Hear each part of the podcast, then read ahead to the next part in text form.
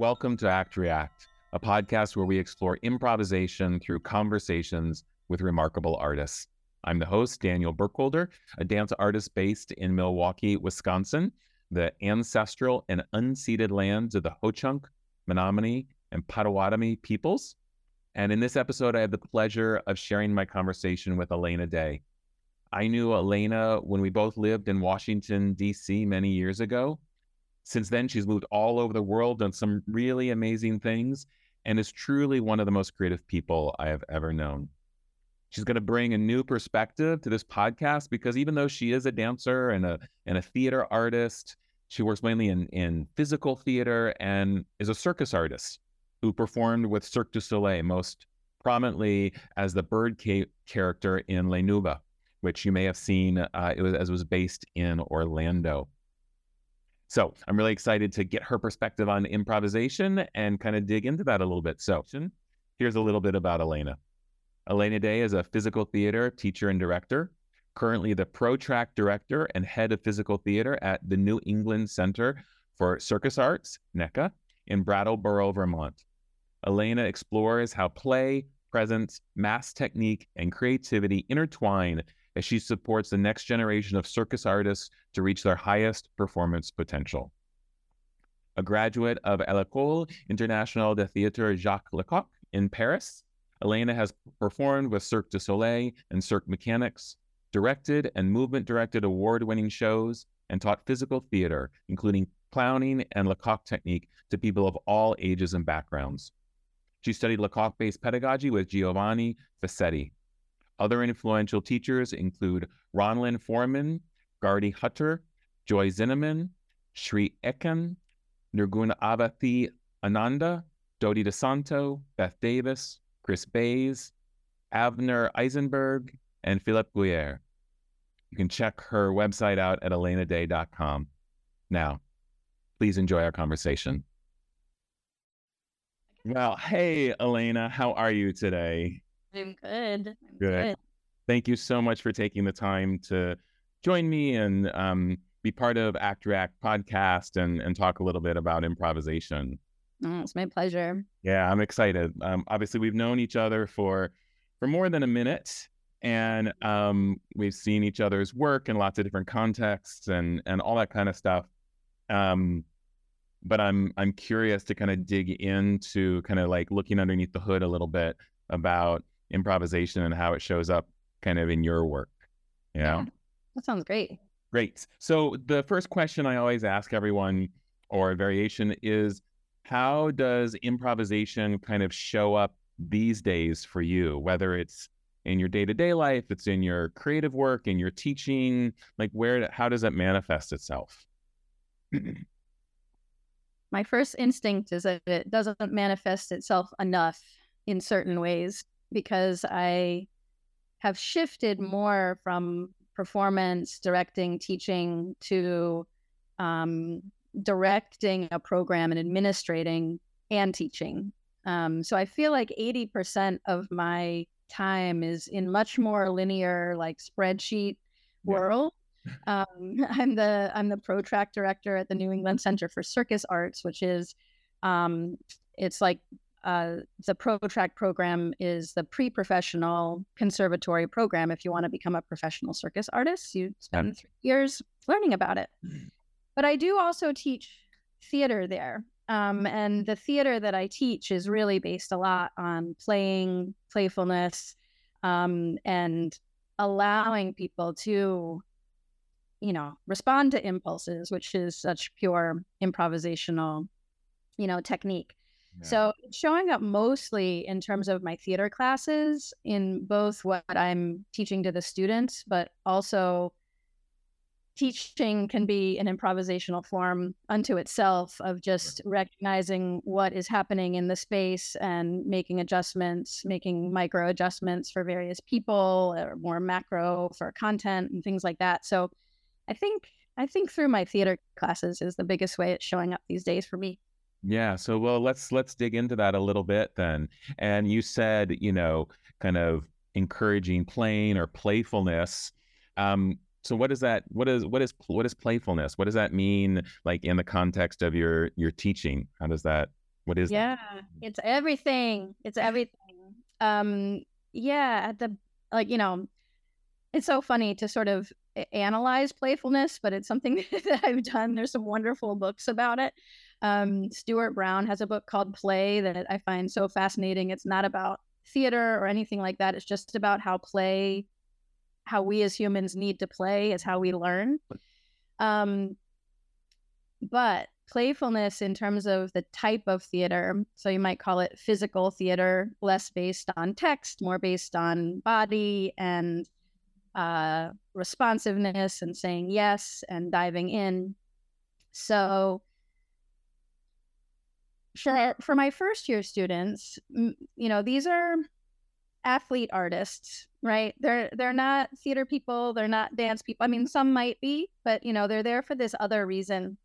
So I find that I start with really the concept of play as the baseline. And the elements that I try to bring out have to do with responding to your own impulses, seeing and actually actually seeing and responding to what is happening really instead of an idea of something. Um sim- simple and yet foundational ideas of just give and take action and reaction. I do something you do something and how do we build something off of that? Mm-hmm. um yeah yeah, I'm trying to think of if sort of like, you know, the first month of school and what do I do? You know, um because I find that some of my students just being in direct relationship with another person is something that they might not do in this way very often. Yeah. Extended periods of eye contact and things like that. So like some of it just needs to be kind of massaged um, and then the playfulness can come come through games and exercises, you know, as simple as just like passing a sound and a movement around the space. And instead of freezing and feeling like you need to do the right response, really it's just the the response is the right response, whatever that is. Yeah. Yeah. That's that's really interesting. This idea of that playfulness comes out of not worrying about being right or wrong and just like responding. Yeah. Yeah. And it gets more and more honed over time, you know, more and more honesty, more and more sticking inside it, more and more staying with one theme instead of jumping around to, you know, many themes. Mm-hmm. And so, you know, I guess like any form of improv, you start learning and feeling more comfortable staying in it. Um, yeah it's interesting because like as you were just saying that last bit like this idea of playfulness is almost like a mindset right? It's like it's like it is a skill but it's also just a way to kind of like set your mind about this is the approach that we're going to take. We're going to like respond we're going to say yes we're not going to like we're going to try yeah. not to judge too much we're just going to like have that response. But then this idea of sticking with it or um, staying inside of it, like yeah. is becomes like almost like a compositional thing. Like that that we're gonna stay with it, we're gonna develop it. We're not just like bouncing back and forth off of a million things. Yeah, and it feels like building a muscle, you know, to be mm-hmm. able to have focus and confidence to just stay with something and not necessarily have to have it be interesting at every moment, you know but that part of the the staying in is a practice in and of itself. Yeah, especially in a class, right? Exactly. Right. Yeah. Yeah. Performance is sort of a whole other ball of wax. Right. Yeah. Yeah. Definitely. I, I definitely talk to my students about this idea of of don't try to be creative, just stay with the whatever the practice is, and just stay with it, and don't worry if it's interesting or creative or whatever just you we're just trying to we're it's like a lab we're just experimenting and finding finding answers that maybe will come will become useful later when we do want to craft something or when we do want to put it in front of people. Yeah although i will say um, i was just working with a, a clown friend of mine named shannon calcat she was a clown in a cirque du soleil show in vegas called zumanity for a long time. And she was also talking about she was she set up an improvisation for my students, and part of it did have to do with feeling when a shift should happen, right? So it's like mm-hmm. playing something until it's actually just done. Uh-huh. And then if you there's practices, right, where you keep going past that. That's sort of what we're talking about. But then yeah. there's also the practice of recognizing like this is done. My partner, this is not fun for them. It's not fun for me. Right. Something needs to shift now. So that that is also part of learning, being sensitive and and almost saving your partner in a certain way by shifting something up. Yeah. So what's what's when you're when you're in those exercises and you're you're working at what's the difference between being responsible to your own interests and being responsible to your partner or your partners if it's more than one person like how like what's that relationship mm, that's an interesting question i think that where we get into trouble is if our own interest is in our head purely in our de- in ideas and about being clever mm-hmm. as opposed to there's a back and forth here. There's a flow. I'm picking up on themes. I'm picking up on rhythm. I'm picking up on just like the ball of wax that is play that becomes yeah. more than all the sum of its parts and things are just really rolling. But if it's like, I, I'm, I'm gonna do this thing because I think it's gonna be super clever. Yeah. It's not in alignment with the everything else. I think that's where putting your own intuition or some it's not exactly intuition but you know your own sort of drive ahead can get you off yeah. if you're not if you're just sort of listening to instincts and following them and it, it is just sort of a tennis match it's a dance it's like i'm going you're going i'm going you're going i am listening and partly it's your partner also being ready to like get that ball out from left field you know run and grab it because like sure why not yeah, yeah, definitely. I mean, it relates back to what you said earlier of actually seeing what's happening. Exactly. Yeah, as opposed to having the idea of what's happening. It's all about being present. Mm. How do you how do you develop that? How do you develop that in your students? I mean, you know, you could sit and meditate for a while or whatever, but there's there's other ways of doing like what are the some of the ways that you encourage that, teach that, help develop that? point them in that direction. Um, yeah, sometimes it's like tricking ourselves through games because sometimes if you ask a bunch of people to play red light, green light, very few of them will not be in the present moment. They mm-hmm. almost immediately will be like, I'm ready. now I'm doing this. Now I'm doing that. And it, you know, like that's a child's game, yeah. but that's the same feeling that we engender with other sometimes we actually do play that and then we can mold it to be more theatrical theatrically right. minded but um but that's kind of the feeling is you know um is putting ourselves in these situations that trick us into being in the present moment mm-hmm. um, i mean it could be moving in different ways that just kind of get you out of your head and into your body and let your nervous system kind of like come into the present moment in a certain way. Um, I think sometimes playing with with sort of rhythm and timing can help doing things a little more quickly. Like even mm-hmm. you know, there's the classic like you know, so it was sort of a I think it was a, a joke going around for a while during the pandemic of like you know theater teachers asking people to just like walk in the space like let's all just walk in the space start by walking in the space but even that like lifting energy up out moving a little bit faster kind of mm-hmm. clicks can click you into from a like little bit more passive i'm in myself to something a little bit more present i'm out i'm seeing what's around me i'm seeing the people that are in the space you know i'm orienting i'm seeing the space itself. So you know there's many many exercises and games and, and things like that uh, and movement practices that can just kind of help help bring you into presence. Yeah, it's it's really interesting because I as you're talking, like I'm thinking about like this dual meaning almost one or this dual kind of pathways because there's one like I joked about meditating, but there is that that practice of of more meditative practices, whether it's actually sitting and meditating or like doing Feldenkrais or doing different kinds of things that really do bring you inside to be more fully present with yourself. And then some of the things that you're saying, like even the red light, green light, it's bringing you into the present moment by giving you a goal or something to focus on.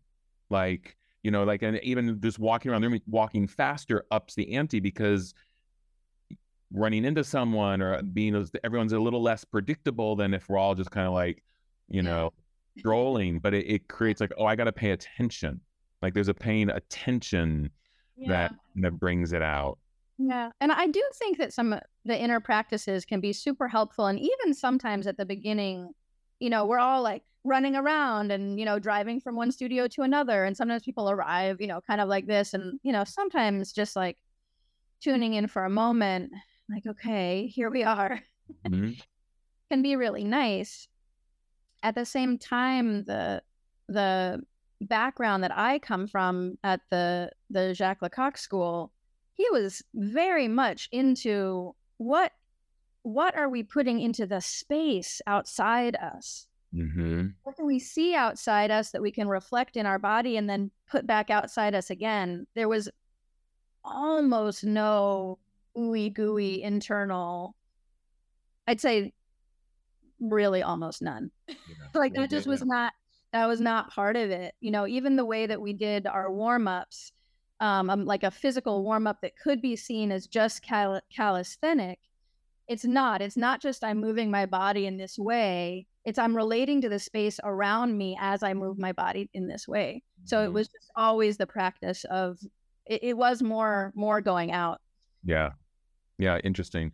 Is do, do you pull a lot? Is that where a lot of what you do with your students comes from from that training or is it a mix of things or it's a total mix, but it's such a huge part of my background. Yeah. And I mean, I think I do what many veteran teachers do, you know, mix it all up, the salad of everything we've learned over the last 30 years. But sure.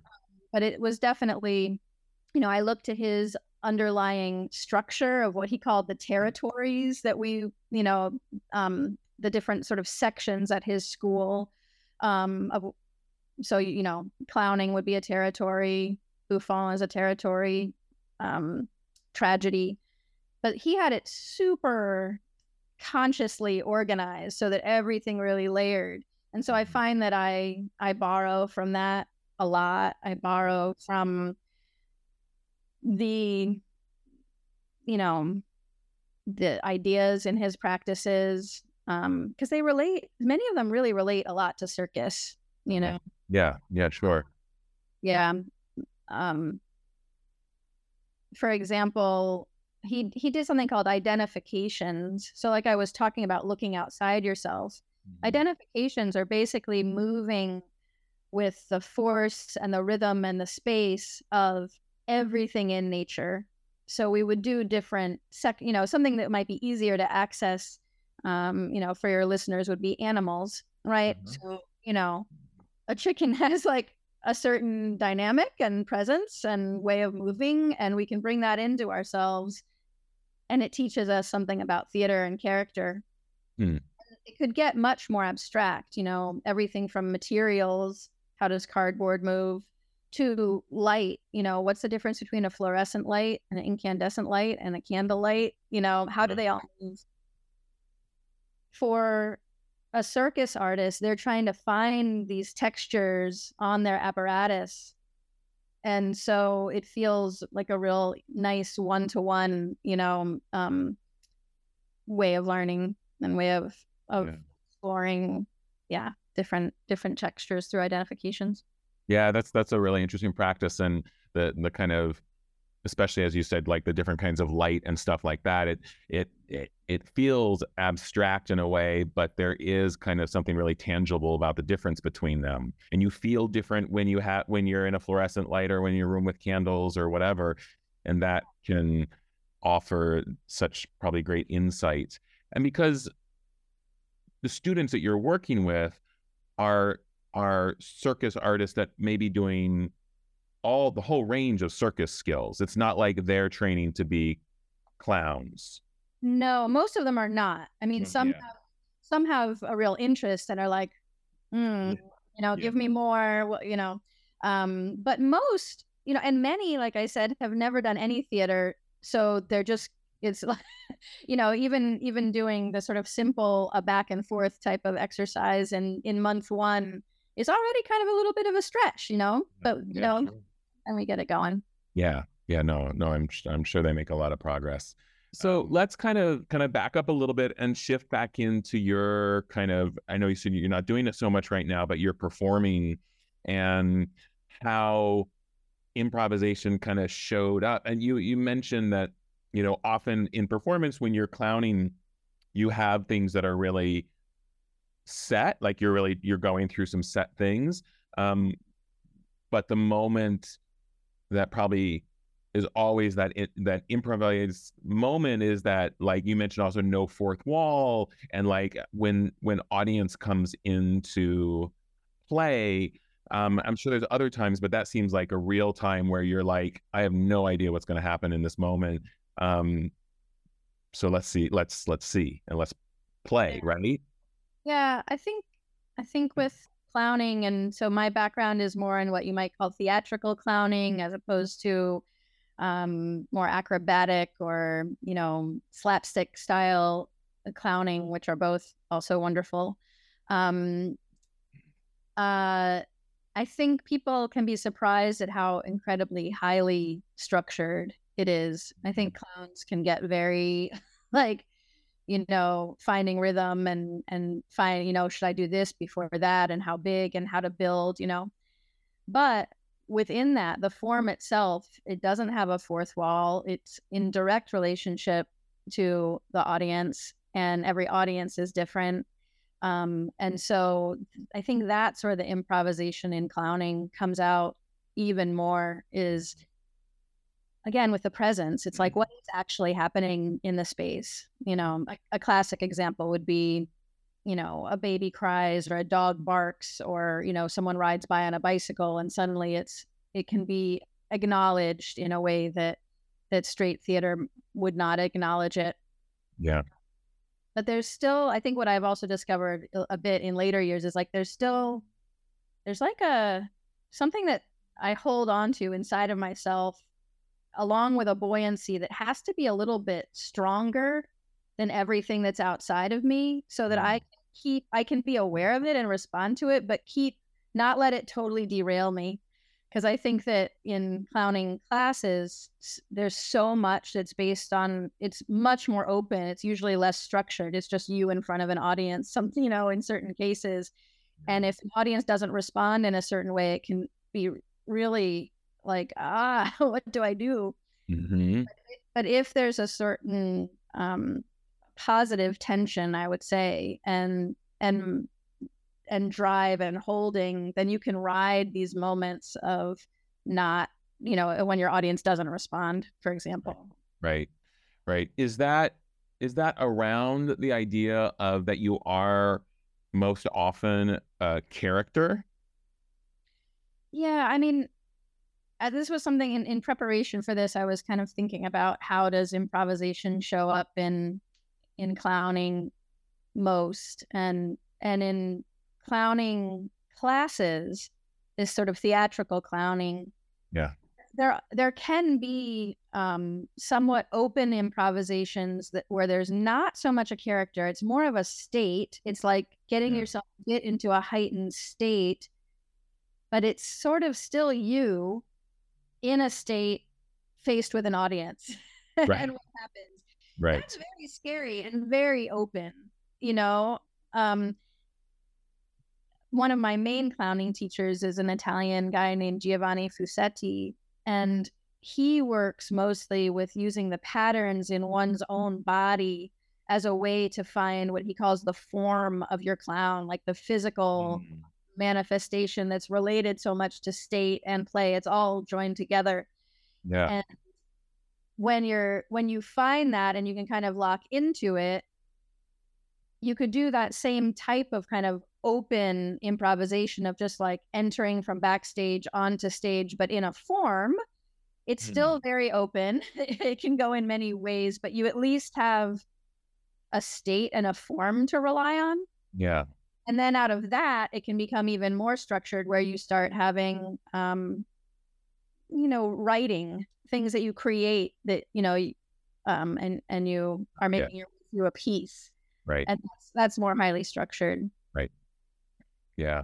Yeah. Cause I was just thinking about the difference of like thinking about like my improvisational practice, though it's mostly rooted in movement or dance, but there's no, it's just me, right? I'm not, I'm not Right.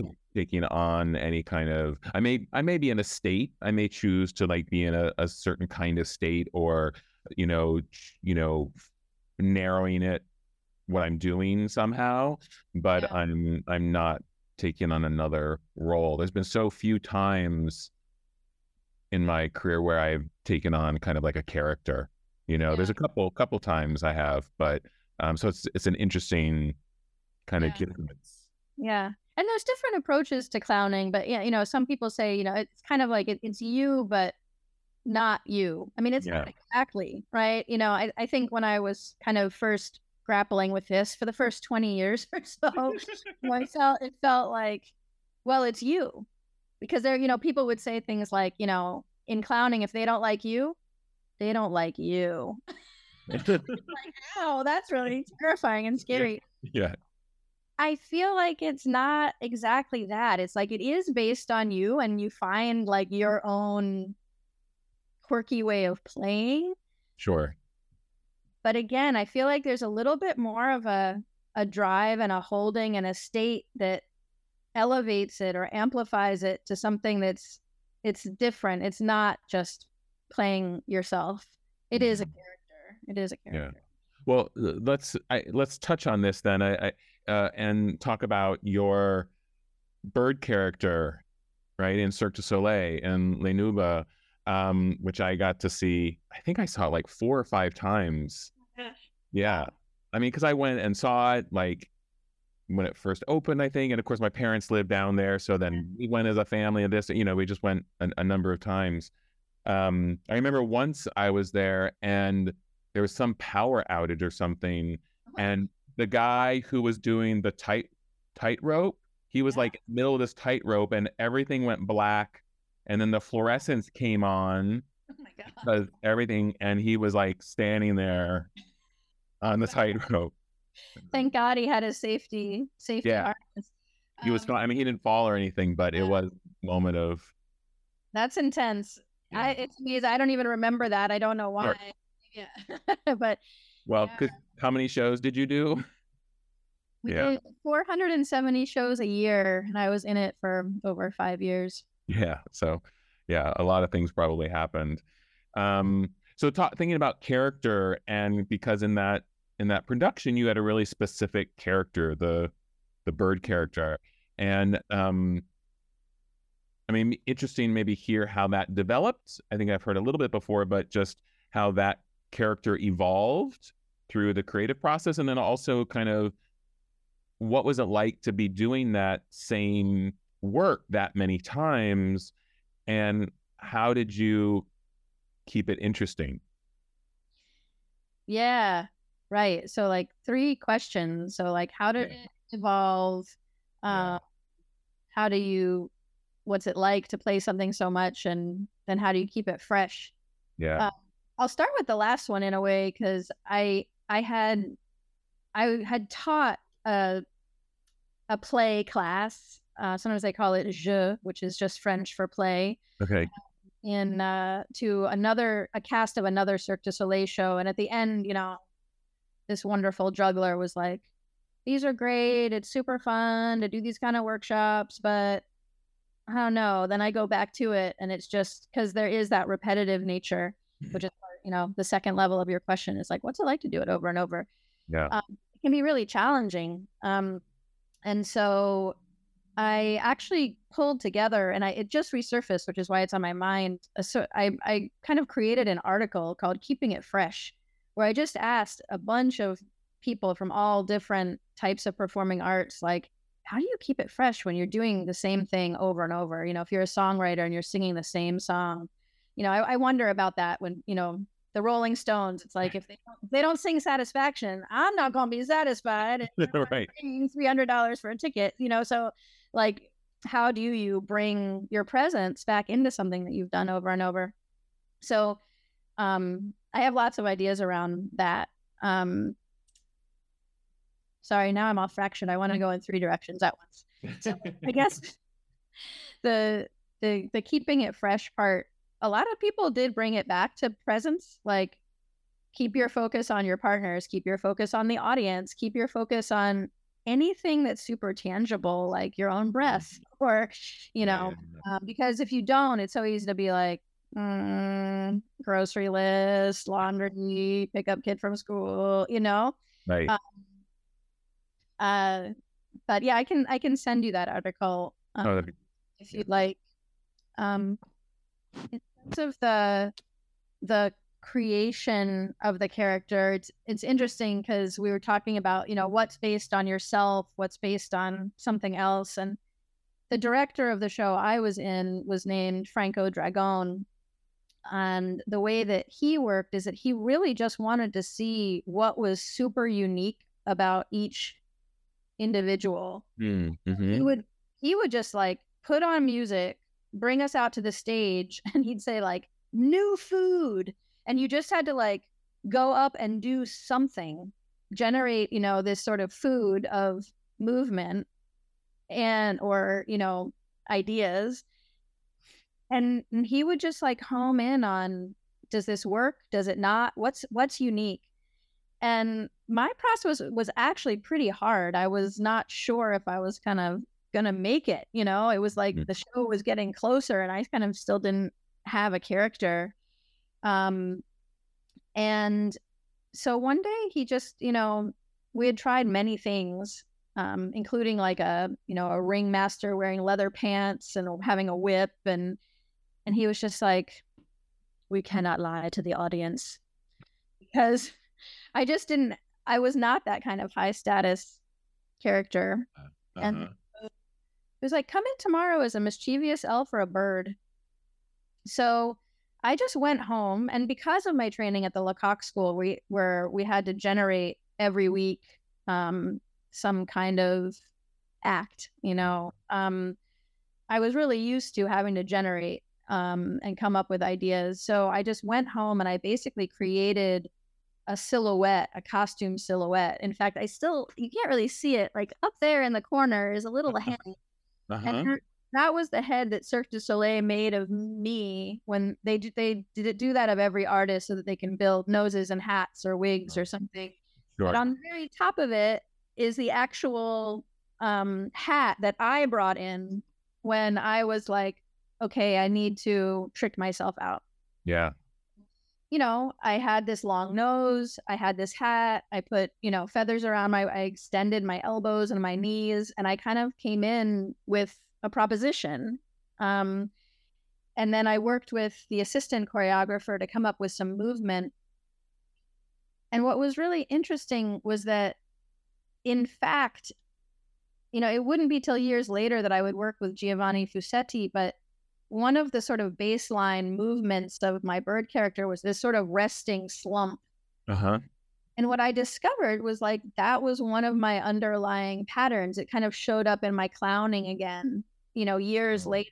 I was like, mm. okay, we were on to something down there. That's why Franco was like, yes, that. There's something right about it. There's something about the the internal patterns in your body, you know, that that that works.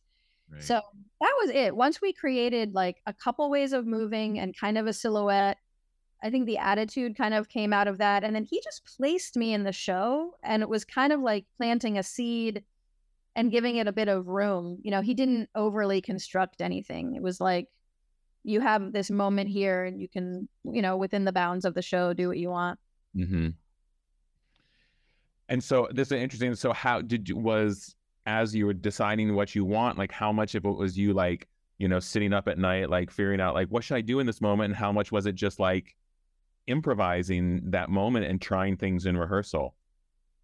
I think it was a total mix. I mean, luckily the other people in my show were really generous. There wasn't this feeling of like my idea, I'm going to hold something back. It was like if they saw something, they would also be like, Elena, I totally think you should try this thing in this moment, you know? Um, and so, yeah, it was a mix of things coming from outside, just noticing again what's happening. If there's another character there, we might start developing a moment. Um, uh, there would be times that I would have to more formally present ideas if they required any form of rigging or other people.